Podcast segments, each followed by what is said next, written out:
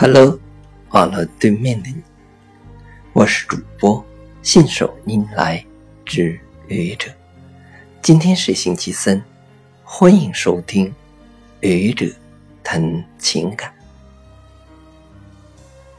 你说你刚见了个对象，你对他印象挺好的，你想和他继续谈下去，如果可能的话。你会和他一直向前发展，和他结婚，过一辈子。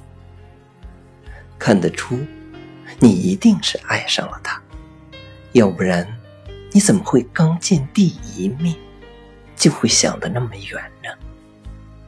可是，你为什么会爱上他呢？你想过吗？人有爱的需求。也有被爱的需求，这谁都不能例外。不分民族、种族、国家、地区、肤色、性别、美丑和宗教信仰，一个人爱上了别人，往往是爱上了自己的梦想。这是他梦寐以求的，自己没有的。过去没有，现在没有，将来也不会有的东西。所以，一个人最可能爱上和他互补的人。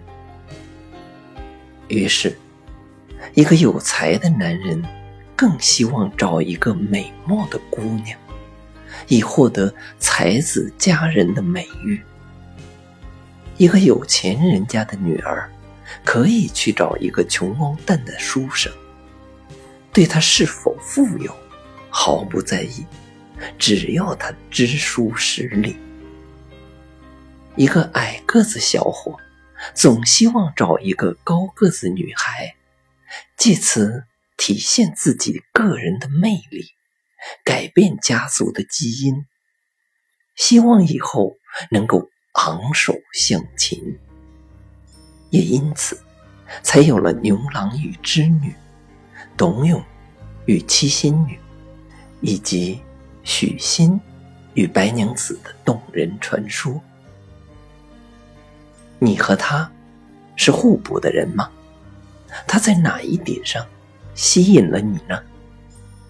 或许是因为他的高大英俊，或许是因为他的才华出众。